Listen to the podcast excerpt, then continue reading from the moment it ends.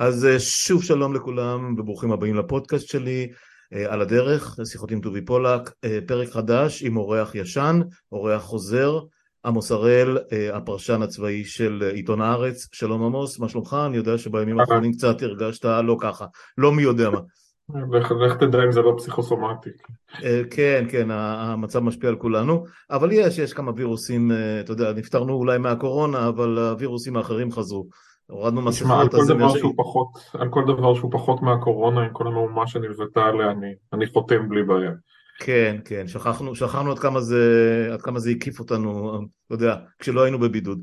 אמ, אז זהו, אז אנחנו אה, נפגשים אה, שוב אחרי כמה, לא יודע, חודשיים אולי, כמה, כמה שזה לא היה. נדמה לי שהשיחה האחרונה הייתה מיד אחרי שהוקמה הממשלה, אחרי הבחירות בעצם, לפני שהוקמה הממשלה, היה לנו דיון שלם על אה, איך הצבא יקבל את אה, כל הסיפור של אה, החלוקה של, של משרד הביטחון והמשרד whatever it is של סמוטריץ', המשרד במשרד הביטחון והסיפור עם בן גביר והגדודים של מג"ב וכל מיני שטויות מהסוג הזה. ובינתיים אנחנו כבר חודש בתוך הממשלה, זה יותר, חודש בתוך הממשלה החדשה. והחריקות מתחילות, איך נגדיר את זה? אנחנו מתחילים להרגיש אותן אז אה, ככה רק בשביל להיכנס לעניינים אה, באמת זה חורק כמו שזה נראה מרחוק או שהדברים ממשיכים כמו שהיו קודם? איך אתה רואה את זה? לא, זה בהחלט חורק. אתה רואה איזשהו ניסיון לשמר חלק מהיסודות של השיטה הקודמת. הגענו למצב שבו יואב גלנט הוא סוג של אור בתוך, ה... אם אתה מחפש אורות וצללים, או איזושהי נקודת אור בתוך הממשלה הזאת, לא בגלל דעותיו או אישיותו שאפשר להתווכח עליהם, אלא בגלל שהוא מנסה לשמר את השיטה הישנה של עבודה מול המערכת הצבאית. אנחנו עדיין רואים את אנשי הביטחון פחות או יותר נצמדים לעמדות המקצועיות שלהם, אבל אנחנו גם רואים איך בהדרגה חוקי המשחק מתחילים להישבר, הדוגמה הכי קיצונית היא כמובן השר בן גביר שמכניס פה את העסק לטלטלה ובעצם נמצא באיזושהי טלטלה אישית מאז הפיגוע ביום שישי, אולי נדבר על זה בהמשך, כן.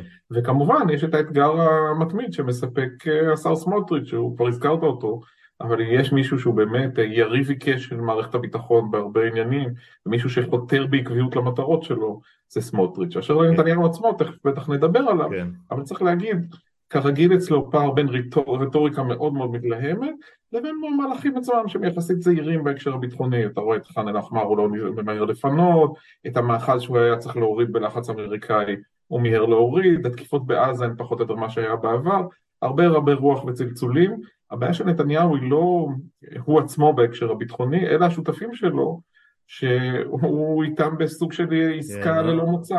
הסוסים, מה שנקרא מסטנג סאלי. אה, אנחנו מכירים את זה, אתה צריך איכשהו לרסן את הסוסים האלה והם לא תמיד אה, נשמעים, לא, לא, לא תמיד יישמעו לך. הוא אה, חייב אותם, הוא חייב אותם בשביל המהפכה המשפטית, אבל הוא גם צריך כן. לתת להם תמורות, וכאן התמורות האלה כמובן מסוכנות כן, מאוד. כן, טוב, בסוף בסוף אנחנו יודעים שהכל פוליטי, במקרה של נתניהו זה הכל פוליטי, אבל הרבה יותר מזה גם אישי בימים אלה. אבל, אבל באמת נדבר תכף על כל הדברים האלה מהזווית שלך, מהזווית של הצבא, מהזווית של מערכת הביטחון. אז אני אזכיר לכולנו אה, שוב שאתם בפודקאסט שלי אה, על הדרך, שיחות עם טובי פולק.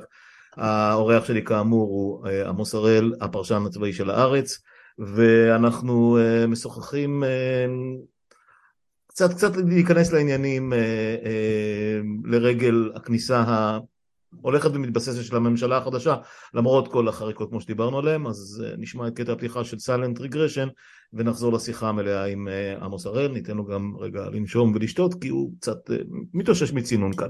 עוד רגע.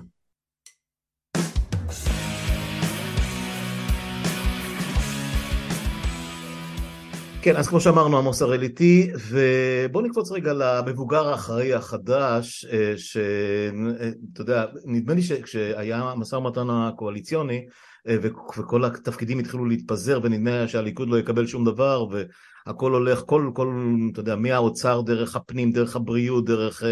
אה, כל כך הרבה משרדים עתירי תקציבים והכל הולכים לכל מיני שותפים באמת מופרעים אה, אז אה, אף אחד, לא, אף אחד לא דן ולא דיבר על משרד הביטחון. היה לרגע איזה דיבור על סמוטריץ', אבל זה ירד מהר מאוד, והיה ברור, הרמטכ"ל, הרמטכ"ל לכמה שעות, ו, ומי שהיה טוען לכתר, ומי ש, שמרגיש שהוא היה הרמטכ"ל ולקחו לו את זה, יואב גלנט נכנס למשרד כמו שהיה צפוי, אה, אבל הסיפור הזה הוא לא לגמרי חלק, כי הוא נכנס למשרד שלכאורה לפחות אמור היה להיות טיפה מפוצל ומקוצץ, נדמה לי שהוא לא ממש משתף עם זה פעולה נכון לרגע זה, איך אתה רואה את זה? הוא, הוא משתדל לסכל את המהלך הזה, אבל שוב, בתוך אה, מארג היחסים של הקואליציה הדי משונה הזאת, גלנט הוא לא האיש החזק, את uh, מי שנתניהו צריך אותו באמת זה סמוטריץ', mm-hmm. גלנט הוא בקלות ניתן להחלפה אם זה לא מסתדר עם התוכניות של נתניהו או איך שהוא מחשיב אותנו. מה שסוכם הרי בהסכמים הקואליציוניים היה שסמוטריץ' והציונות הדתית מקבלים שר בתוך משרד הביטחון, כשלעצמו לא דבר חדש, היו כל מיני הסדרים כאלה בעבר, אבל עם אחריות על מה שקורה בשטחים, בהקשר של מתאם הפעולות בשטחים והמינהל האזרחי. וכאן התחיל איזה קרב חפירות, כשנתניהו מבטיח משהו אחד, סמוטריץ' כמובן מקווה לקבל אותו, וגלנט והצבא נוקטים כל מיני מהלכים שמנסים לעכב או לצמצם את גודל השינוי. אז יש בעצם, למרות שכבר היו כל מיני פרסומים כאילו העניין הזה הוכרע, בעצם נתניהו גלגל את זה הלאה. כן, דיברו על, על, על דחייה של חודש, ואז יהיו עוד דיונים, ואיך עושים נכון, את זה. נכון, היה, היה כבר דיון לדעתי לפני שבועיים, ואז הוא ביקש מהצדדים שכל אחד יגיש לו שקף ובו יקרא טענותיו, ובינתיים קצת נשכח העניין, היה פיגוע בנווה יעקב, קרו דברים אחרים. אה, בסוף סמוטריץ' זקוק לזה כי שם, בנוסף לרצון שלו להיות על הבמה הלאומית בתור שר אוצר, שם חלק גדול מהאג'נדה שלו. האג'נדה של בן גביר, האג'נדה היא הטרלות בעיקר, כן. אה, עם איזה נופך גזענות ותלמיד של כהנא וכל השאר. בן גביר פרחח וסמוטריץ' אה, משיחיסט. סמוטריץ' הוא איש מחושב וקר רוח עם מטרות ארוכות טווח. אני מזכיר לך את הרקע שלו בתנועת רגבים, שחלק גדול מהעיסוק שלה הוא מאבק בפלסטינים על שטחי C בגדה, אה, ויש לו לא מעט ידע, הוא מביא איתו, התקנים, אם אני לא טועה, הוא קיבל משהו כמו 20 תקנים של יועצים משפטיים בתוך משרד הביטחון, שם דווקא אה, יש להם אה, עניין בעורכי דין, כן. יש לו גם משרד משלו שם, לשכה משלו עם ראש מטה, והרעיון הוא כמובן לעשות כל מה שהוא יכול כדי לקדם את תנועת ההתנחלות, להגדיל שטח של התנחלויות קיימות, אה, להלבין מאחזים ישנים ואולי לעלות לקרקע מאחזים והתנחלויות חדשות. כן, הסיפור עם גלנט הוא הרי בא מתוך המערכת, הוא אה, היה רוב חייו הבוגרים אה, גנרל, זאת אומרת קצין שהלך והתקדם ומונה לרמטכ"ל עד שזה נפל מהסיבות הידועות והתחושה היא, וזה נכון עם גנץ כשר ביטחון אבל לפני זה כרמטכ"ל וכמובן כל הרמטכ"לים, אפילו כוכבי ואני לא משוכנע שזה הולך להשתנות גם בהמשך המערכת יש לה את הכוח משלה, יש לה, יש לה את האינרציה, יש לה את הקודים שבה היא עובדת, הם שומרים, כולם שומרים פחות או יותר על הישבן של השני למרות הנעליים הגבוהות עם הנחשים של בוגי מהקריה, בסופו של דבר הם, הם, הם באמת אוכלים מאותו מסטינג ואני לא חושב שגלנט שונה במובן הזה, אז נכון שהוא בר החלפה מבחינת נתניהו והוא פחות קריטי לקואליציה מסמוטריץ', אבל סמוטריץ' אני לא בטוח שיהיה לו say בישיבות מטכ"ל, מול אה, הנהלת אה, או, או שדרת הפיקוד של משרד הביטחון, אה, כל גופי הרכש והמסחר הביטחוני, זאת אומרת... לא, שם סמוטריץ' לא בחלק הזה של המגרש בכלל. כן. הסיפור עם גלנט אתה צודק, גלנט הוא אחד מהחבר'ה למרות מה שקרה, אתה יכול לחשוב על קצת כבן העובד שחוזר הביתה. לא, אני יכול לא לחשוב על שרון, מי שלא רצה אותו בטוב, נכון, קיבל אותו בטוב. לגמרי, הוא לא, הוא לא היה אהוד אה, במטכ"ל בזמנו, הוא קיבל את התפקיד אה, כשחלק מהקולגות שלו מאוד לא מרוצים, ואז הייתה פרשיית הקרקעות בעמיקם, ברגע האחרון המינוי שלו בוטל, כן. וגם אחר כך הוא סחב דם רע מול המערכת, כי לתפיסתו היה יחס קצת מתנשא ולא נתנו לו מספיק את הכבוד הראוי כשהוא היה שר קבינט, חלק מהקצינים, הקצינים שאיתם הוא... כן, אבל זה היה סיפור נדמה לי שעוד אה, הלך עוד מימי החווה, כי הוא היה שליש, או פחות או יותר המזכיר הצבאי של שרון. וזכרו לו את זה, וההתנתקות, והרבה מאוד סיפורים עשו יש לו, יש, לו, יש לו רקע מורכב מול הצבא, ועדיין החזרה שלו עכשיו, הם קיבלו אותו בזרועות פתוחות, האלטרנטיבה הייתה שמאל. בטח, נו מה. גלנט הוא אחד משלהם, הוא מדבר את כן. השפה, הוא היה קצין אמיץ ביחידה מובחרת, על זה אין, אין מה כן, להתווכח. אגב, בן מחזור שלי ממש, זאת אומרת, אנחנו נולדנו באותה שנה והתגייסנו לדעתי באותם, באותם חודשים פחות או יותר. אה, סתם אנקדוטה. כשאתה משרטט את המחלוקת עם סמוטריץ', זה לא מחלוקת על שליטה במשרד הביטחון, הדיון כן. הוא רק על השטחים דרך הסמכויות של uh, מתאם הפעולות. ושם יש איזו הפרדה שאומרים, מהכיוון של סמוטריץ', תנו לנו את הסמכויות האזרחיות, כמובן המשמעות היא בואו נכשיר את הכיבוש ונרחיב אותו. המשמעות היא uh, סיפוח uh, דה פקטו, צריך להגיד. נכון, נכון. ואת הסיפור הביטחוני מערכת הביטחון תנהל. מה שגלנט וגם כוכבי אמר ברעיון הסיום שלו, ואני מניח שגם הרצי הלוי חושב, זה שאי אפשר לעשות את ההפרדה הזאת, שהאזרחי נוגע לצבאי, הנה בוא ניקח את המאחז הזה, דוגמה שנתנו לי היום במטכ"ל. לפני שבועיים עולה המאחז לזכרו של אה, חיים דרוקמן, כן. הנכד של המקים, אני מניח שהזלת דמעה כששמעת את זה. כן, כי זה היה קשה, ונדמה לי שהאיש שם, איזה חברת כנסת אה, מתנחלת, באה לקלל את, ה, את הדרוזי המסכן שבא להרוס את זה. היה שם איזה אירוע כזה, כן. אבל, אבל למחרת, סביב הפינוי, סביב אותו מאחז, אומרים בצבא, יוצאים משם אנשים ומציתים כלי רכב של פלסטינים בכפר סמוך. אז איך אתה בדיוק מפריד את האזרחים מהצבאי? הדיון על חוקיות המאחז הוא דיון אזרחי, אבל הדיון על שריפת הרכב הוא, אה, הוא דיון צבאי, לכן הצבא אומר בעצם, אחדות הפיקוד, תמיד הדבר הזה היה כפוף לשר הביטחון, ואי אפשר להוציא אותו. אבל יותר מזה, המפקד בשטח הוא המפקד גם של האזרחים שבשטח, כי השטח לא הוכרז כשטח ריבוני של מדינת ישראל עד היום. המפקד הוא פיקוד המרכז. אלוף בדיוק, אלוף, פיק, אלוף הפיקוד הוא, הוא ראש הממשלה וה, וה, והסמכות השיפוטית במידה רבה, זאת אומרת הפרקליטות הצבאית היא הסמכות השיפוטית על, על, על השטחים האלה, נכון שיש את הערבוב של אזרחים ישראלים ואזרחים שאינם ישראלים, אבל, אבל מה, ש, מה שבעצם סמוטריץ' מנסה לעשות, וזה המהות של כל ההפרדה הזאת, או של כל הלקיחת סמכויות שלו, הרצון שלו, זה בעצם להפוך את ה... אתה יודע מה, אני, אני אדגיש אפילו את מה שאמרתי קודם, את הסיפוח דה פקטו הזה שהוא בפועל כבר מזמן היסטוריה, לסיפוח כמעט דה יורה, בלי להגיד את המילה סיפוח ולהקפיץ את העולם. נדמה לי שזה הסיפור. נכון, במידה רבה, וזה כמובן גם שאלה של כוח פוליטי, של משאבים שאפשר לחלק, של מאבקי השפעה בתוך uh, הפלגים השונים של הציונות הדתית, והסתכלות קדימה, הרי גם סמוטריץ' וגם בן גביר, וזה לא סוד, בזים לנתניהו וחושבים שהם בעצם אמורים לשבת שם במקומו בתפקיד ראש הממשלה. הם, הם יחכו, ואני לא חושב שזה יקרה להם כל כך מהר, כי, כי בסופו של דבר אין מספיק מצביעים במגזר הזה שיביאו, אתה יודע, דיברו על אה, ראש ממשלה חובש כיפה, אז זה היה את בנט לאיזה אפיזודה, אבל אה, אנחנו רואים שזה לא רמטכ"לים בינתיים וגם לא, וגם לא אה, אה, ראשי ממשלה, נכון לפחות להיום.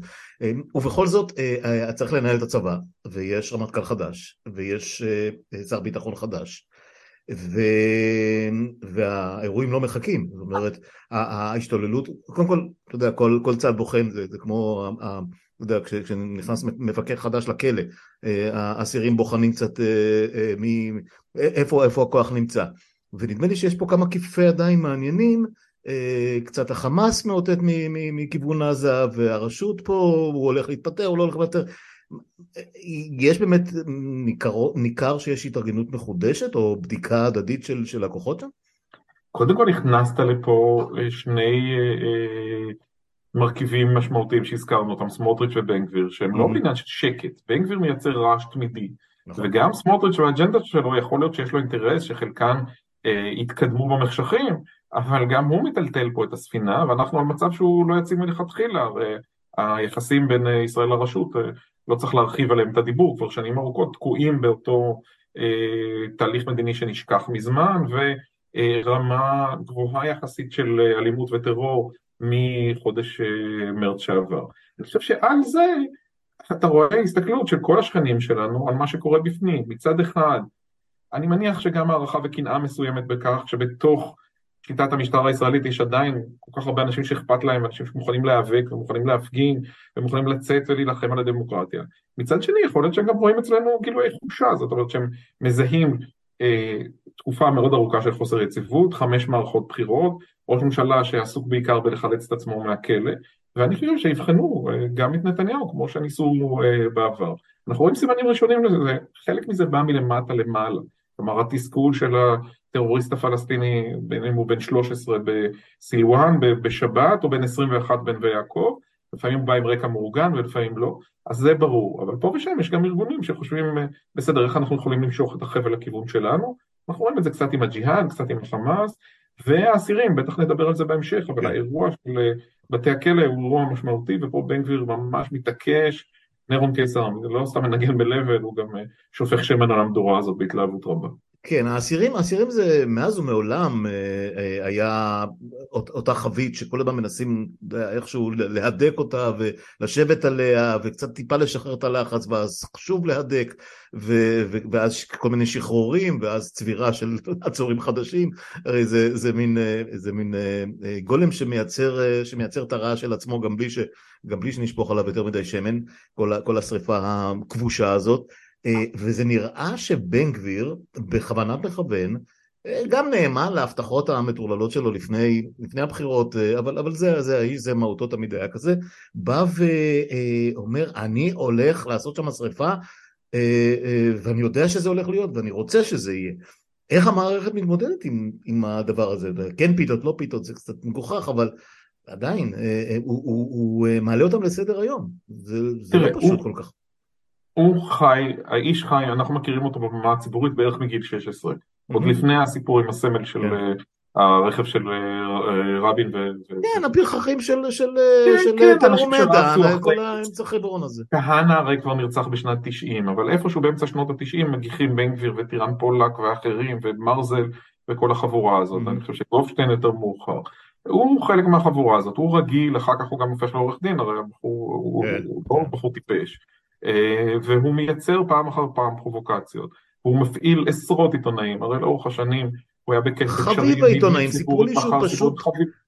פשוט אהבו להתעסק איתו. כולם מדברים על השנתיים שלוש האחרונות, אבל זה תהליך של 30 שנה, הוא כן, היה, כן. אני חושב שתספור שעות מסך, הוא עוקף את סמוטריץ' ואת בנט ביחד בסיבוב, בלי כן. בעיה בכלל.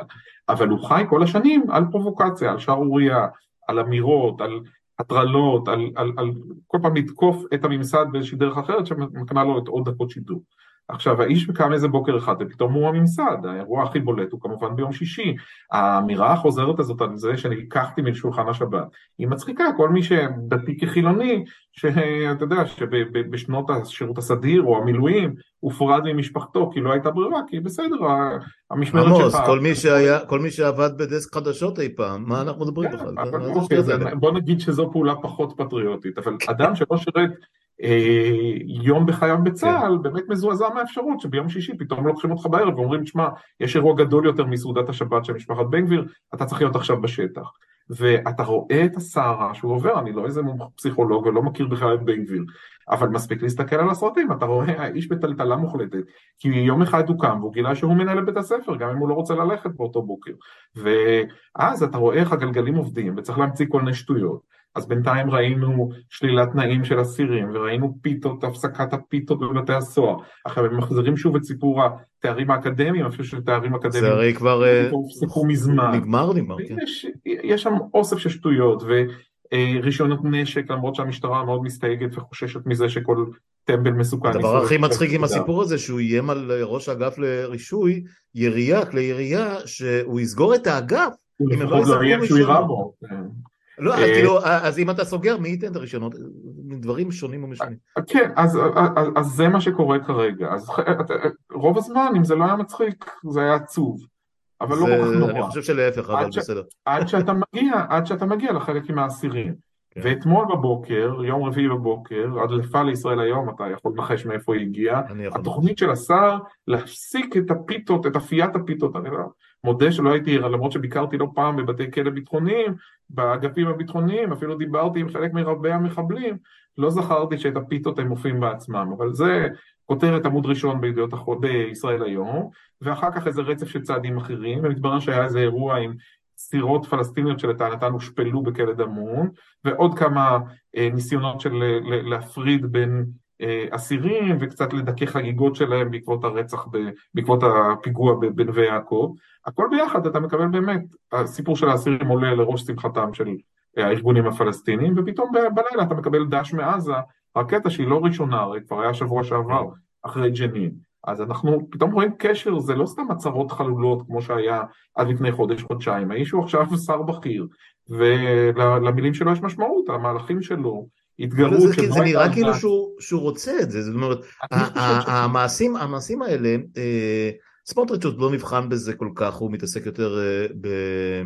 אני לא יודע, באמת, יותר בשקט בלהכין את השטח לביסוס האחיזה שלו בגדה. אבל, אבל נראה שבן גביר פשוט עובד בלייצר מתיחות ביטחונית ממש אחד לאחד, כמעט זה, זה כמעט אומר, בוא נראה אם, אם הערב יהיו טילים אחרי, אחרי השטויות שפלטתי בבוקר. אני שוב, אני לא יודע אם זו תוכנית מוסברת או דחף לא בר כיבוש, אבל התוצאה היא ברורה, הוא עצמו קושר ביניהם, כי מיד אחרי הרקטה לשדרות, הוא מוציא איזה ציוץ שאומר, שום דבר לא יעצור אותי ולא יפחיד אותי הירי בעזה עכשיו, אני אמשיך במאבקיי נגד האסירים הביטחוניים הפלסטינים. כלומר, גם בעיניו יש קשר ברור בין שני הדברים, ופה זה כבר משחק מסוכן, כי אנחנו מכירים מכל הסיבובים הקודמים, גם כשישראל לא מתכננת ולא רוצה, אתה הרבה פעמים יכול למצוא את עצמך או על סף או בתוך עימות בעזה. האם זאת התוכנית הגדולה שלו אני לא יודע, אני די משוכנע למרות שיש כל מיני מחשבות קונספירטיביות בשמאל, אני לא חושב שנתניהו רוצה עכשיו עימות בשטחים, אני חושב שזה מסובך לו עם האמריקאים, הוא מנסה להעביר את התוכנית הגדולה שלו, זה מה שדחוף לו יותר מאשר השטחים, בשטחים הוא בעצם יותר אה, אה, מתומרן לזה על ידי שותפיו הקיצוניים, אבל האירועים של סמוטריץ' בפירוש, של בן גביר בפירוש מובילים אותנו לכיוון של סכנה של מלחמה.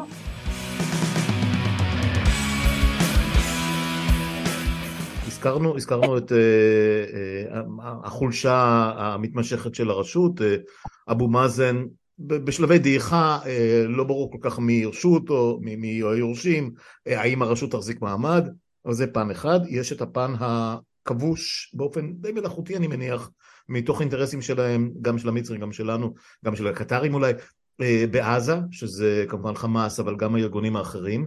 צריך לחזור אחורנית למאי 21, מבצע שומר החומות, הוא קורה בשלהי אה, ממשלת נתניהו הקודמת, הוא כבר אה, פחות או יותר מפסיד בבחירות, אה, לפיד ובנט במגעים על הקמת קואליציה, ואז יש עשרה ימים של לחימה, הידרדרות שמתחילה בירושלים סביב הר הבית, חמאס יורה רקטות, האירוע הזה נגמר בעוד סוג של תיקו אומלל ומאכזב מבחינת שני הצדדים, אבל המכה כנראה מספיק חזקה בצד של חמאס כדי שסינואר יחשוב עוד פעם ויגיד רגע בואו בוא נעצור קצת ובואו נבלום. ואז אכן קמה כמו שם אמרת ממשלת השינוי ושם בנט מנהיג שינוי אחד אה, מרשים ביחס לעזה והוא נכונות ללכת קדימה עם הקלות כלכליות כולל העובדה שבמשך קרוב לשנה כבר יש 17 אלף פועלים עזתים שעובדים מדי יום בישראל. עכשיו זה נשמע לנו מספר נמוך, אבל בסוף כל אחד כזה מפרנס משהו כמו עשר נפשות בעזה, וזה מכניס זה... מיליונים לכלכלה, לכלכלת הרצועה. ועל כל אירוע הכי קטן שלו יהיה גם טיל שנופל לים, או שנופל בשטחי שטחי, אה, אה, עזה, או, או אה, רפיח, איפה שזה לא היה, אנחנו מיד מגיבים, ומגיבים כואב. אז כנראה שהתזה או, או ההסבר שלך לגבי הפועלים וההקלות קצת יותר עושה שכל מאשר אני חושב שזה היה העיקר, מצד שני אסור להיסחף בזה, זה לא היה פתרון לבעיה הפלסטינית. זה לא ביסס שום מאזן ארוך טווח, וצריך גם לקחת בחשבון שראשית חמאס ניצל את הזמן הזה כדי לבנות מחדש את הכוח הצבאי שלו, ושנית חמאס הסית בצורה מאוד מאוד ברורה את תושבי הגדה, לעשות ככל האפשר, ראשית לצאת, לצאת, גם לצאת לפיגועים נגדנו וגם לערער את השלטון של הפת"ח, של אש"ף אה, והרשות הפלסטינית אה, בגדה. כך שהם לא היו צדיקים והיה ברור שזה לזמן מוגבל, אבל העסק הזה פחות או יותר עבד. השאלה עכשיו היא האם מתי חמאס, מתי סינואר יחליט שהוא בכל זאת רוצה עוד פעם לשחק כזה עם, עם המתג הזה של האור, כן להדליק, לא להדליק.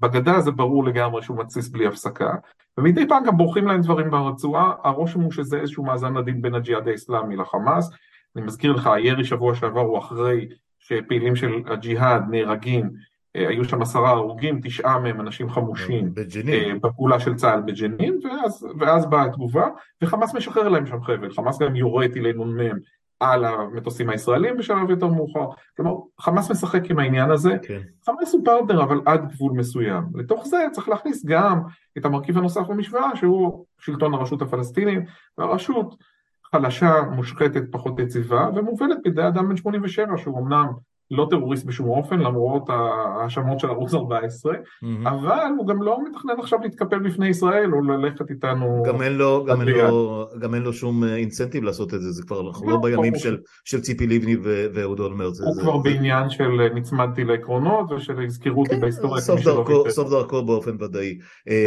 אמ, אז זה ברור לגמרי, אבל עדיין קיים הדבר הזה, המפלצת, שאי אפשר לדעת לאן היא תתפוצץ בכל רגע נתון. האגן הקדוש, ירושלים, הר הבית, אה, אה, השכונות. ונדמה ששם זה, זה ככה, בשנייה אחת יכול להידלק, כמו שראינו בשבת האחרונה, מה זה היה שישי בלילה, ואחר כך בשבת בבוקר, וזה כאילו איזשהו משהו שממש, as we speak, יכול להדליק, לא יודע, את כל המזרח התיכון, אבל לפחות את ה... עוד פעם איזה, איזה להבה שמי יודע איך אפשר לשלוט עליה. תראה, ירושלים היא הנפץ הכי גדול בתמונה, והסירים בערך במקום השני. מה שיפה עכשיו זה שבאמת יש איזה מאמץ להדליק את, את שניהם ביחד מכל מיני גורמים. אז בירושלים המתח העיקרי הוא סביב החודשים הבאים, לקראת סוף מרס אנחנו מגיעים לתחילת חודש הרמדאן, תחילת אפריל זה פסח, זה יוצא כמובן גם עם חג הפסחא של הנוצרים, יש לך הצטלבות של שלושת החגים המרכזיים, בירושלים, בהצלחה לכולנו עם זה, ואנחנו זוכרים את העבר.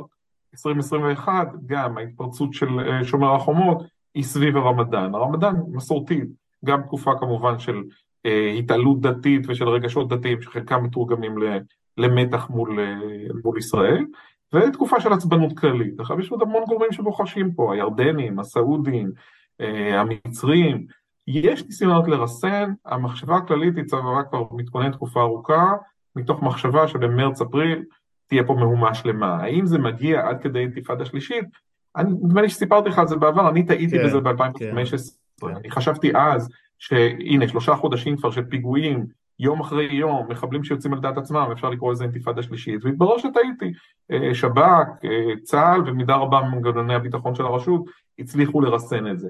אני לא יודע איך זה ייראה הפעם, המבחן הגדול תמיד הוא השאלה אם הציבור יוצא לרחוב. אתה בוגר האינתיפאדה הראשונה, תקופה של אה, הרבה יותר מדי ימי מילואים, ואתה זוכר את זה, את המראות האלה של מחנה פליטים שלם, בין אם זה כן. ברפיח או בשכם, יוצא עליך בהמוניו, מאישה בת 70 ועד הילד בן החמש. אני זוכר, אני זוכר, אנחנו לא שם.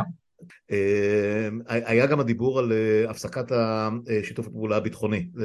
היה לא, אירוע, ואני משער, תקן אותי אם אני טועה, שזה הצהרה, אבל בפועל הדברים לא השתנו. כמו תמיד, תראה, זה צעד שהרשות נקטה בו כבר עשרות פעמים. הרי אבו מאזן בבעיה. נכנס כוח צה"לי, אפשר להתווכח על מידת החוכמה שבזה, ביום חמישי בצהריים, על התראה שהיא לא פצצה מתקתקת כל כך למרות שהיא מוצגת אחרת, נכנס ומתפתח קרב גדול. ו... אגב, צריך להגיד, אה, בסוף יש שם עשרה הרוגים, אישה מבוגרת, תשעת האחרים הם כולם חמושים ופעילים מוכרים של הארגונים השונים. אבו מאזן לא יכול במצב כזה להגיד, אה טוב, אה, עשיתם, הרגתם, זה מה יש, הוא חייב לנקוט איזושהי פעולה. מה שיש לו בתוך הסל הפעולות המוגבל שלו זה הודעה על הפסקת התיאום. בפועל ממשיכים לדבר, קצת במינון קצת, הוא אגב הודה בזה בשיחה עם בלינקן לפני יומיים, מדברים קצת פחות, עונים קצת פחות מהר לטלפונים ישראלים, אבל השבוע היו כבר שני מקרים שבהם היה תיאום שמעת על דריסה של חיילים בצומת תפוח כן, למשל? כן, אז הוא הסגיר את עצמו אחרי שעתיים. עכשיו, קודם כל זה כנראה תאונה, אחרת הוא לא היה כן. מסגיר את עצמו. כן, כן.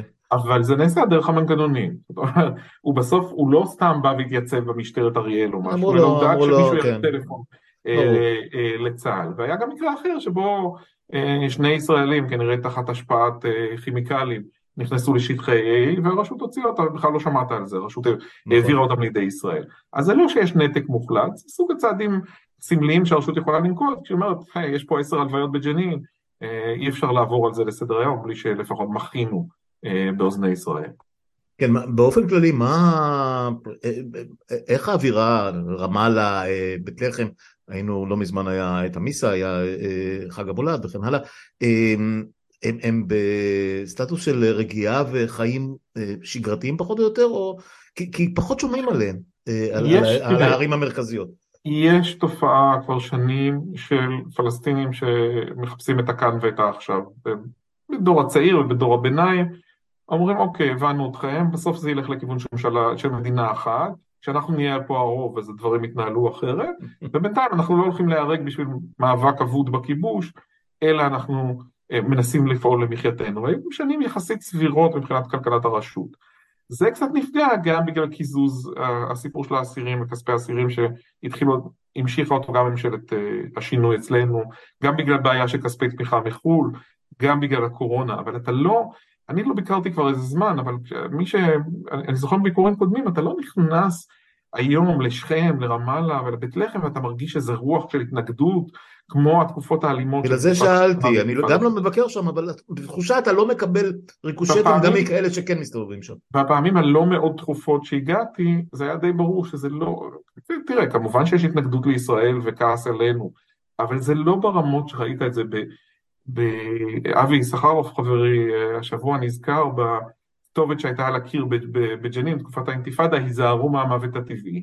זאת הייתה האווירה הזאת, זאת אומרת, ככה אנשים הקריבו את עצמם. אז ברור שבקרב הצעירים יש מי שמתנהג ככה גם עכשיו, ואגב, מחנה פליטים ג'נין באמת מתנהג ככה. אבל אם אתה שואל האם הנוצרים ברמאללה או בית לחם, או אנשים קצת יותר עמידים בכפרים אה, מסוימים מתנהגים בהכרח ככה, אני לא חושב. אני חושב שזה סיפור של הדור הצעיר, המאבק, וגם הוא לא מאבק המוני, אלא בודדים. וחלק מהקושי של השב"כ לזהות את זה הוא באמת בגלל שאנשים פועלים על דעת עצמם, והם גם לא כל כך משאירים סימנים, אז בסדר, אז הוא יפרסם משהו בטיקטוק עשר דקות לפני, אבל לא בטוח שהמערכת המודיעינית הישראלית תספיק לסגור מעגל ולעצור אותו בדרך לפיגוע. זה כמובן הרבה יותר פשוט, לא פשוט, אבל הרבה יותר אה, מוסדר, התמודדות עם אה, משהו עם ארגון עם צבא, חמאס או חזית עממית, עם חוליה מאורגנת והיררכית, שבדרך כלל אתה, אתה אוסף עליה מודיעין תקופה. זה לא דומה למישהו ש... ואגב, ראינו את זה גם ב-2015, מישהו שרב עם... אה, או מי שהיא, שרבה עם אבא שלה, מותר לה או אסור לה לצאת עם החבר, ואז מחליטה לקחת את האוטו המשפחתי ולדרוס אה, חיילים במחסום הסמוך. הרי ראינו גם לא מעט מקרים כאלה, שבעצם במידה רבה היה התאבדות בידי צה"ל. סויסייד פוליס אופיסר, כן. אה, כן. אנחנו מכירים את זה, ראינו, לדעתי כבר כמה חודשים טובים שלא שמענו על זה, אבל זה נשים שמדוכאות ופתאום איזה שקים מטבח מתחת לבגדים, כל מיני סיפורים. היה, זה פה ושם. כן. אחד הדברים שקורים בתקשורת הישראלית זה שאם אין נפגעים בצד שלנו, זה בקושי מבזק, אתה בקושי, יכול להיות שתראה איזה 12 שניות אצל יונית במהדורה, לא יותר כן, מזה, זה פשוט כן. עובר לנו את האוזן. הרי כן. עוד דבר שלא הזכרתי, היו 35 הרוגים פלסטינים בינואר. זה מספרים כן, חצי אינתיפאדה. ההרג בצד הפלסטיני ושל הרבה מאוד אה, גם אה, אה, נערות והמון המון המון צעירים ברמה של ילדים לפעמים. אני לא מדבר על ילד שיוצא מאקדח. ופה אני חולק קצת על קולגות שלי כמו גדעון לוי. צריך להגיד שבחלק גדול מהמקרים זה או אנשים חמושים שמתעמתים עם צה"ל במחנות כמו ג'נין כשנכנס כוח למעצרים, או אנשים שניסו לבצע פיגוע. יש לך שוליים, יש לך מקרים של הרג לא מוצדק, אזרחים שנקלעו לקו האש, חייל עם יד קלה על ההדק ואירועים כאלה, ויש לך פה ושם באופן מצער ומיותר, נערים שנפגעים, מישהו שמשליך אבנים. הילדה עם החתולה על הגג. אה, כן, תראה, זה לא בהמוניהם. אני חושב שהצבא יכול להיות יותר זהיר, אבל בניגוד למה שמוצג לפעמים בצד שמאל של המפה, אני עוקב אחרי זה המון זמן, אני חושב שגם יש לי פרספקטיבה, אני לא רואה איזה ששון עלי הדק ואיזה טבח שיטתי של פלסטינים, אנחנו לא מדברים על זה. יש 150 פלסטינים שנהרגו בשנה שעברה, אני חושב שאיפשהו בסביבות ה-80% פלוס היו מעורבים בתקריות אלימות עם צה"ל. האם כל אחד מהם אה, זה היה חייב להסתיים במוות? אני, אני, אני חושד שלא. אבל אני לא, התיאור הזה של צה"ל כאיזה מכונה דורסנית ומשתוללת, שעושה רק מה שמתחשק לו ו, ו, ו, וסופר הרוגים פלסטינים בהנאה, לא זה העניין. דיברתי היום עם, עם, עם בכירים בצבא, האינטרס שלהם הוא פחות הרוגים ולא יותר הרוגים, באופן, באופן די מובהק.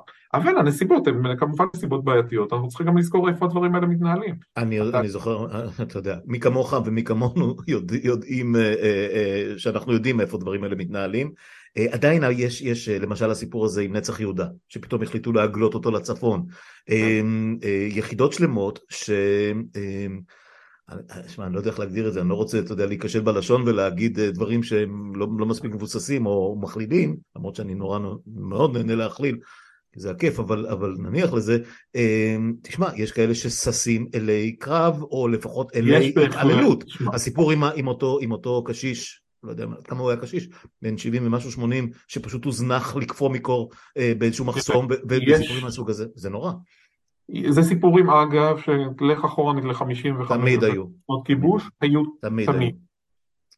ואי אפשר לגלגל אותם רק על, ה, על הנחל החרדי, זה קורה גם, גם במקומות אחרים. אני חושב שעם השנים הלב נהיה, הרגשות נהיים כהים בעניין הזה, ביחס לצד השני, ואני חושב שזה נהיה עניין של דורות אחרי דורות אחרי דורות של חיילים, אז גם שם אתה יש, יש שחיקה מסוימת אה, של נורמות.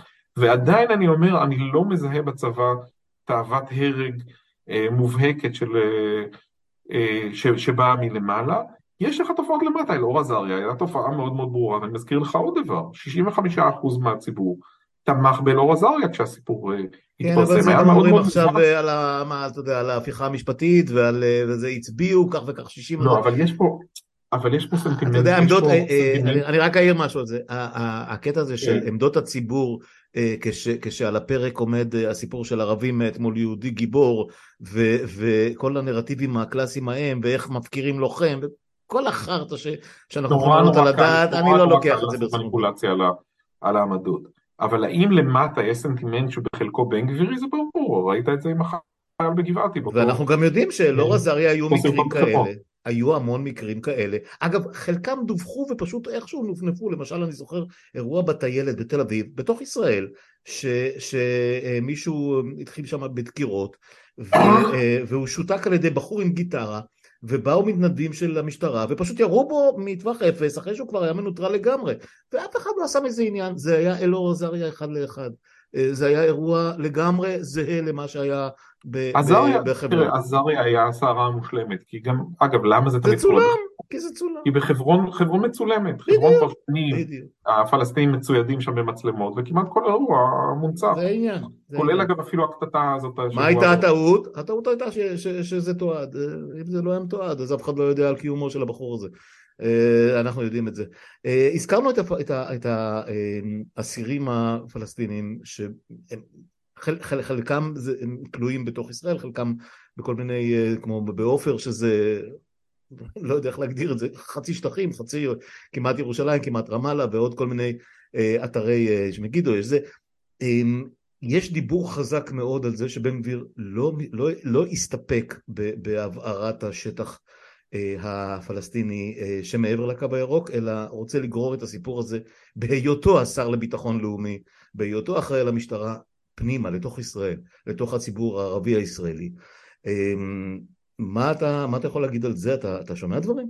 תראה, בינתיים לא ראינו את בן גביר מאוד פעיל. יכול להיות שזה קשור עוד פעם בשאלה של מה צולם. לא היו בשבועות האחרונים אה, סרטוני וידאו של אה, אה, צעירים יוצאים מרהט והם משתוללים עם אה, ירי בכבישי הנגב. לא המשילות, כן.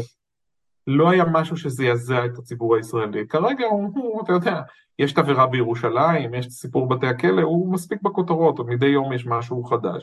מתישהו, אתה יודע, אתה רואה את זה גם בהתבטאויות של פוגל וחברי כנסת אחרים, כל מיני דמויות שאתה עכשיו פתאום מכיר אותם לראשונה. אלמוג כהן, כן. כן, אתה רואה שאתה, אתה רואה ש...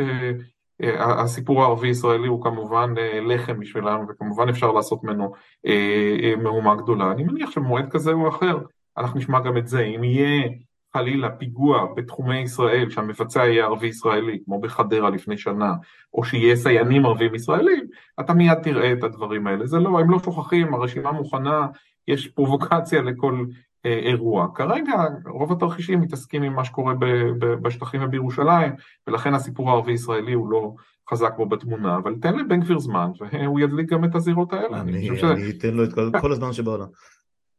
אני, היו כל מיני אנשים שניסו להגיד, הוא התמתן, הוא הוריד את התמונה לא, של לא, גולדשטיין, לא, הוא. אומר מוות למחבלים ולא מוות לערבים, בחייך, אז זה, במקרה אוקיי. הזה אתה בסיפור של שור מועד, האהבה.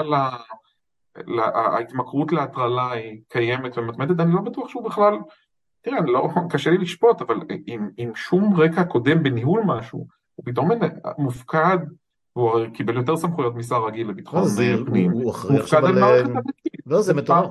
זה פעם ראשונה, אתה לוקח, לקחת מישהו שעובר בטסט שישי בפרייבט ונותן לו לנהוג עכשיו בסמי טריילר. בוא נראה מה יקרה, אני לא כן. חושב שזה ייגמר בקלות, אני חושב שאנחנו נראה עוד ועוד אירועים כאלה, אני חושב שנתניהו משדר שהוא בסדר, יהיה בסדר, הוא ידע להתמודד עם זה, אבל זה לא נתניהו של פעם. זה היה המנטרה שלו בכל הרכבת הממשלה הזאת. אה, אפרופו יהיה בסדר, הגדודים של מג"ב וכל הסיפור ההוא, אה, משהו קרה עם זה או שזה עוד בהולד? העברת אה, הגדודי מג"ב בשטחים לסמכות ה... אני לא שמעתי החלטה, לא, לא ראיתי החלטה, אבל שוב, הממשלה הזאת נכנסה ב-120 קמ"ש. אתה רואה את הקצב שבו רוטמן מתנהל, אתה רואה את הדברים, כל פעם באיזה מסה של, אה, טירוף, והכל בקצב נוראי. אני, אני חושב שחלק מהדברים הם פשוט לא מספיקים. תראה, היום התבשרנו שפתאום רפורמת, מה זה רפורמה? התוכנית לחיסול התאגיד, שמים אותה על הולד. עכשיו אני לא, אני במקום עובדי התאגיד לא הייתי נושם לרווחה. ברור לך שמה שרוצים לעשות זה קודם להשלים את המהפכה המשפטית, ואז יעברו לפרק מוסד אחרי מוסד. כרגע זה לא בסדר העדיפויות שלהם, אבל אני, אני באמת, אם יש דבר שלמדתי בתקופה הזאת, זה לא, זה לא לזלזל בתרחישים הדיסטופיים ביותר. אני לא אומר שהכל יתממש, אבל יש פה אנשים באמת עם כוונות מאוד מאוד מובהקות, ובניגוד לפעמים קודמות, אין פה ריסונים ובלמים, אין כחלון, אין לך מרידור, אין לך בני בגין שיגיד את isn't done, אני פורש לביתי בזעם עכשיו. הם כולם on board, הם כולם בתוך הסיפור הזה, ולכן אם ייתנו להם את המרחב, חלק גדול מהתוכניות האלה יתבצעו. אני, שוב, אני לא מומחה גדול למצב הפוליטי, התחושה שלי ששילוב של מחאה נרחבת, שהיא גורם, היא פקטור, שבת אחרי שבת בעיקשות, פלוס הסיפור הכלכלי, פלוס אולי הכי חשוב ולא הזכרנו, החוסר הנחת האמריקאי שמובע עכשיו יותר ויותר ברחבה, יכול להיות שכל הדברים האלה ביחד יגרמו לנתניהו למצמץ. אבל שוב, צריך לזכור מה מונח על הכף. אנחנו מבינים שהתיקים לא מתמוטטים, אנחנו מבינים שפניו כנראה לעונש מאסר אם המשפטים האלה ימשיכו להתנהל, ולכן אין לו הרבה מה להפסיד, לכן הוא מוכן ללכת כל כך רחוק. אני, אני לגמרי מסכים איתך, לא מבקש ממך פרשנות פוליטית, אבל כן, אה, אני, אני אגיד משהו עוד מעט על המחאה והמשפט והכל, אבל רגע לפני, לפני שאני שוכח, אה, הזכרת את זה קודם, אה, הוא בעצם נשאר המבוגר מנתניהו, נשאר המבוגר האחראי, מירכאות או בלי מירכאות, מכל הסיפור הזה. נניח שיש שם את גלנט, אף פעם לא ראינו בו כזה, אבל גלנט, אני מניח, מאוד עסוק עם ההתעסקות עם הצבא וענייני הביטחון, ונתניהו צריך איכשהו ללהטט בין כל הפסיכופטים שהוא הכניס לממשלה הזאת, ואני לא יודע איך בן, איך בן אדם מסוגל לישון כשבכל רגע נתון יכול להיות פיצוץ גרעיני לא, לא, לא, לא, לא מילולית, אבל... מקווה שגרעיני לא. לא התכוונתי לזה דווקא, אבל באמת, בכל רגע יכולה להידלק שריפה בכל, בכל פינה שהוא לא יסתכל, ו... והוא גם לא יכול לשלוט לא על הפה של סמוטריץ' ולא על הפה של בן גביר ולא על הפה של אה, העציץ שהוא שם בתור שר חוץ וכל מיני כאלה דברים. אה, אה, למשל היחסים עם, עם המטכ"ל, עם הרמטכ"ל החדש, עם, עם צמרת משרד הביטחון. יש בכלל דיון? יש משהו שהוא משאיר את הכל לגלנט והוא עסוק רק עם הפוליטיקה? אתה שומע משהו בכיוון הזה? אנחנו רק בהתחלה, תראה, הוא מקיים דיונים ביטחוניים, היו כמה וכמה דיונים, mm-hmm. ההקשר האיראני, וראינו גם התפתחויות באיראן, כן. עד לענייני השטחים. זה לא שהערוצים האלה לא פתוחים, הוא גם מכיר את החבר'ה האלה, רוב האלופים האלה מונו בזמנו, רובם היו אצלו בישיבות.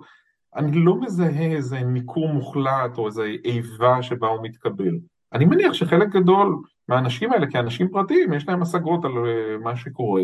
אתה מכיר את המשפט המשעשע ההוא של דוד ביטן, שצריך לבדוק מה נותנים להם שם בשב"כ, איך כל ראשי השב"כ אה, יוצאים שמאלנים, כן. מסיימים את, אה, את כהונתם.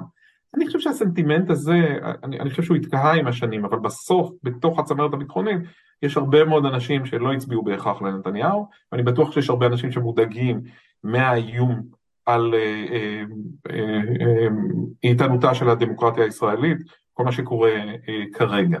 אני חושב שבתוך החדרים יש הפרדה, כרגע הדיונים הם מקצועיים, השאלה מה קורה ברגעי כשהוא עם הגב לקיר, וכבר ראינו אירועים קודמים, כמה שנים אחורנית, שבוע לפני בחירות, איך הוא כמעט מתחיל מבצע בעזה בגלל שיורים לו טיל לאשדוד כשהוא באמצע כנס בחירות שם. אני חושב שהמחשבה שלפנינו נתניהו הישן, עם השיקול דעת והאחריות בניהול, בניהוג הסוגיה הביטחונית באופן כל כך שונה מההתנהגות שלו במישור הפוליטי, אני לא בטוח שההפרדה הזאת קיימת יותר בגלל הנסיבות שאליהן הוא קלע את עצמו. השאלה היא, אה. כן, השאלה היא אם אה, למשל אה, החרפה משמעותית במצב הביטחוני יכולה, או אתה יודע, אי אפשר לדעת, זה יכול להיות לשני כיוונים, יכולה לתקוע את ה...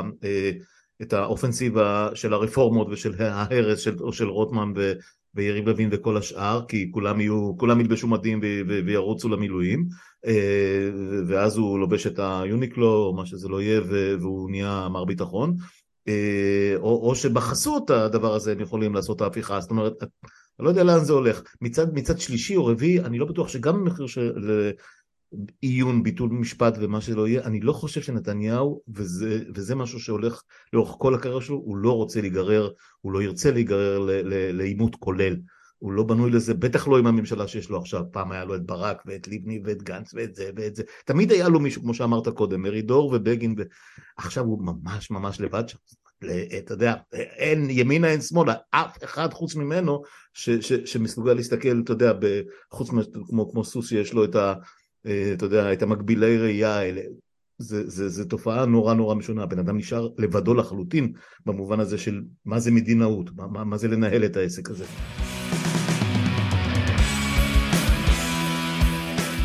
אז כמה מילים באמת, אה, מה שאתה יכול להגיד, מה שכבר פורסם, ואתה פרסמת, אה, בעניין האיתותים האלה, מל"טים, מתאבדים, איראן, שיירות פה ושם, יש איזה משהו שהוא דרמטי, או שכמו שאתה אמרת, כמו שכתבת, שזה איתותים?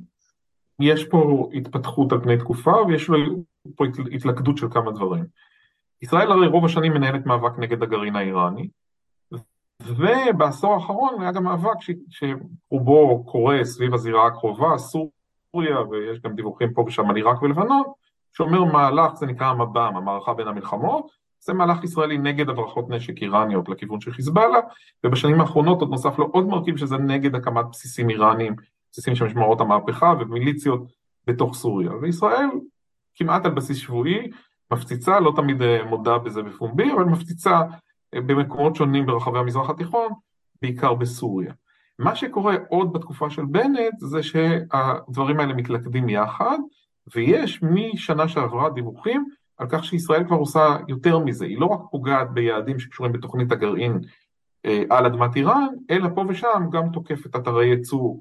אה, היה איזו תקיפה של אה, פס ייצור של אה, מל"טים, היה עוד איזה מפעל אחר, מפעל ביטחוני שנפגע, היה אירוע שדווח עליו של התנגשות באיזה קולונל ממשמרות המהפכה, זה אחריו, אם אתה זוכר, היה הרצף הזה של ניסיונות לפגוע בישראלים בטורקיה, זה היה זה לא כן, קשור לגרעין. ראש המוסד הוזעק, או מישהו בכיר מהמוסד, לחלץ אה, ישראלים שבכלל לא ידעו שהם מטרה, סיפור מוזר. כן, היו שם, ואגב, זה הסתיים בסדר, היה שיתוף פעולה מאוד אה, הדוק עם הטורקים, והצליחו בכמה מקרים ממש לשבש יש לי חבר שמחובר היטב לטורקים, והוא אמר שפשוט אה, הגיעו, זה ראש מוסד מול ראש מוסד, וזה נפתר ככה כהרף עין, אבל... זה, זה סיכל פעולות נקמה איראניות ממש ברגע האחרון, זה היה יכול להיות דרמטי למדי. מה שאנחנו רואים אצל נתניהו זה המשך, הוא כמובן ייקח באיזשהו שלב את הקרדיט לעצמו, אבל זה המשך המדיניות הזאת, וכך ראינו, שבוע שעבר היה, בשבוע החולף היה גם אה, תקיפה שכוונה כנראה נגד איזשהו אתר ייצור נשק באספהאן, וגם שתי תקיפות של שיירות בגבול סוריה-עיראק, בצד הסורי של הגבול, ש, שיוחסו לחיל האוויר. אז מה שאנחנו רואים זה מהלכים ישראלים די נרחבים, וזה קורה כשבלינקן פה, זה קורה כשראש ה-CIA בארנס פה, וזה קורה ימים אחדים אחרי תרגיל גדול, שבו ישראל וארצות הברית מתרגלות יחד, חילות האוויר, מערכות נ"מ, וברור שזה פוזל ככה לכיוון האיראני. הכל ביחד זה איזשהו מסר לאיראנים, תשמעו, יש לנו גב אמריקאי לפחות עד גבול מסוים, ואנחנו women in business, אנחנו מוכנים להחריף את האמצעים שאנחנו נוקטים כדי uh, להלך עליכם אימים ולהרתיע אתכם. אבל גם צריך לזכור שאיראן בנסיבות האלה היא באה לסיבוב הזה קצת פחות חזקה. יש לה את מחאת החיג'אבים, מאות אנשים שה, שהם טבחו בהם ורצחו בהם נשים וצעירים בגלל שהם העזו למחות בשלושת החודשים האחרונים. אה, איראן סירבה לחזור להסכם הגרעין למרות כל הניסיונות של ממשל ביידן אה, לחתום איתם הסכם חדש, והיא שיבצה את עצמה סופית בצד של הרעים במרכאות, בזה שהיא מחלקת מל"טים, שולחת מאות מל"טים לטובת הרוסים שמפציצים כן, ורוצחים אזרחים באוקראינה. אז מכל הדברים האלה ביחד יש איזה, יש יותר מרחב תמרון לישראל, ואני חושב שנתניהו מנצל אותו עם הסכמה מסוימת מביידן. אז זהו, התגובה הראשונית הייתה, אה, כשהתפרסמו הקטע הזה של אה, המל"טים המתאבדים וכולי, אז התגובה הראשונית הייתה שראיתי אה, מייחסים את זה, מקורות עלומים מייחסים את זה לפעולה אמריקאית ולא עברה יממה ואז אמרו לא זה לא אמריקאים, אמריקאים טוענים שזה ישראל וככה השאירו את זה מעורפל בין שני הצדדים עד שבסופו של דבר נהיה מין סוג של common knowledge כזה של אוקיי ישראל עשתה באמריקאים יודעים ואיכשהו כולם מנפנפים את זה. זה, זה תמיד בדברים האלה כמו העצה הישנה תחכה יומיים כן. בסוף התמונה פחות יותר מתבהרת גם אם אתה לא בהכרח יודע להבדיל מכל ההשערות מה בדיוק היה היעד ומה ייצרו שם ואיזה סוג של מערכות נשק. אבל אתה רואה שאיראן מאפשרת, שארצות הברית מאפשרת לישראל איזשהו מרחב פעולה בתמיכתה בהקשר של פעילות נגד איראן. אבל מצד שני גם האיראנים לא פראיירים, ואנחנו מבינים שמתישהו גם תבוא נקמה, הם איימו, זהו, כשהם נוקמים, והם עושים את זה בפרוקסי, אנחנו זוכרים מארגנטינה, ואנחנו זוכרים ממקומות אחרים, זה יכול להיות מאוד מאוד כואב, זאת אומרת, אתה יודע, אה, אה, נציגויות ישראליות, מרכזים יהודיים, גיי וייס, אתה יודע, איך אמרו פעם. כל מה שאנחנו מדברים עליו כרגע, טובי, זה עדיין במסגרת מהלומות, שאי אפשר לקרוא להם מלחמה גדולה. זה התקדשות, כן, זה התקדשות אה, מקומית, אוקיי. אבל ההתקדשות שהיא יותר אינטנסיבית ממה שהייתה לפני חמש או עשר שנים, והצדדים גם מרשים לעצמם יותר. ישראל, לפי הדיווחים, פועלת הרבה יותר על אדמת איראן, והאיראנים מרכזים הרבה יותר כוחות ואמצעים בסוריה ובלבנון באופן שמסכן גם אותנו. אני רוצה לרגע להגיד אה, משהו על הטווח הרחוק יותר, אני לא חושב שנתניהו זנח את האובססיה שלו לסיפור האיראני. הוא עדיין רואה את עצמו כמי שיש לו משימה מאלוהים להציל את העם היהודי מהאטום האיראני. אני לא חושב שהוא יורה בקלות על תקיפה, וראינו אותו כבר ב-2009 עד 2012, מהסס ולא תוקף, אבל אני חושב שהסיפור הזה ילווה אותנו בשנתיים השלוש הקרובות, יהיו הרבה יותר הנחיות לצבא להתכונן לאפשרות של תקיפה, ינפנפו בסיפור האיראני בכל פעם שיהיה איזה משבר אה, פוליטי, זה לא ירד לגמרי בסדר היום. איראן, איראן, איראן. בדיוק, אבל לא הייתי, יש איזו נטייה בשמאל, לזלזל בסיפור הזה ולהגיד, טוב, נתניהו פקה פקה, הוא לא יעשה כלום, הוא רק מדבר וכולי.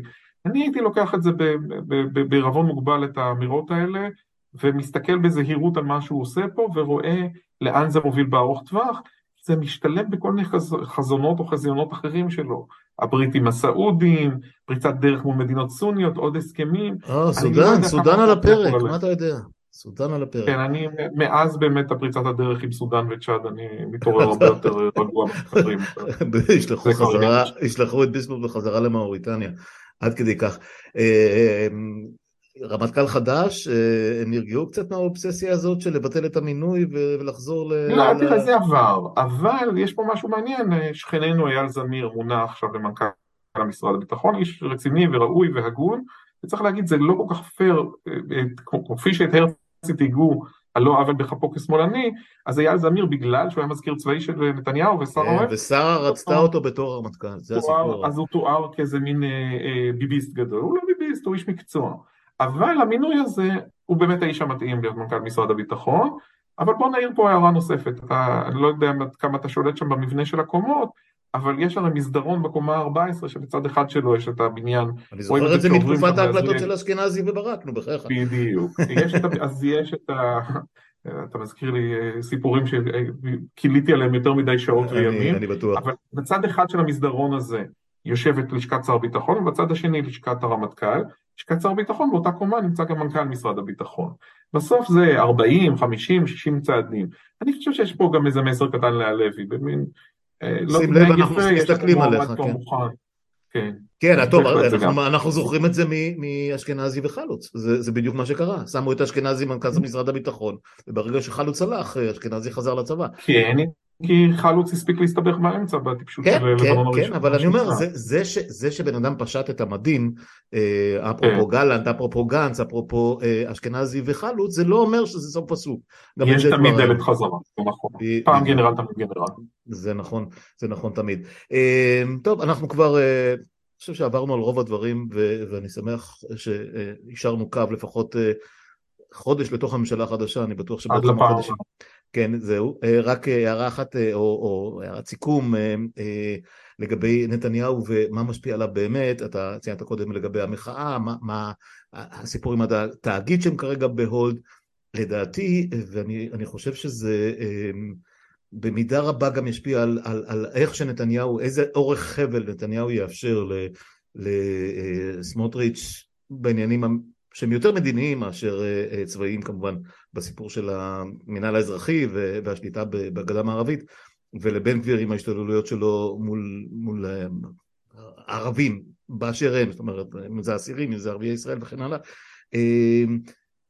אם יש שני דברים שאני זיהיתי לאורך כל השנים שנתניהו נרתע מהם, ראינו את זה המון המון פעמים, זה, זה מחאה אה, אזרחית עוצמתית, ראינו את זה ב-2011, ראינו את זה בבלפור, אנחנו, אנחנו יודעים, הוא, הוא, אה, הוא גדל בסביבה דמוקרטית, הוא יודע איך זה, איך זה מרגיש, הוא, הוא לא, הוא לא uh, הגיע מ... אני לא יודע, מברית, מברית המועצות uh, הקומוניסטית, זה, זה, זה, זה דבר אחד. הדבר השני, נדמה לי, והניצנים ממש ניכרים כרגע, זה מרי אזרחי כמו שאתה ציינת, כלכלי. המרי האזרחי האמיתי לא יהיה, נכון, הרבה לא ילכו למילואים, ואנשים שמו את הדרגות, וכל מיני אקטים מאוד מאוד סמליים כאלה, אני לא בטוח שזה יהיה עד כדי כך דרמטי, אבל המרי האזרחי הכלכלי מטריד אותו. אני די משוכנע בזה, ועשרות אלפי אנשים מדי שבת, ולפעמים גם באמצע שבוע, ופה הייטקיסטים, ופה בכירי משרד הביטחון לשעבר, ופה בכירי uh, uh, המדענים וכן הלאה והלאה,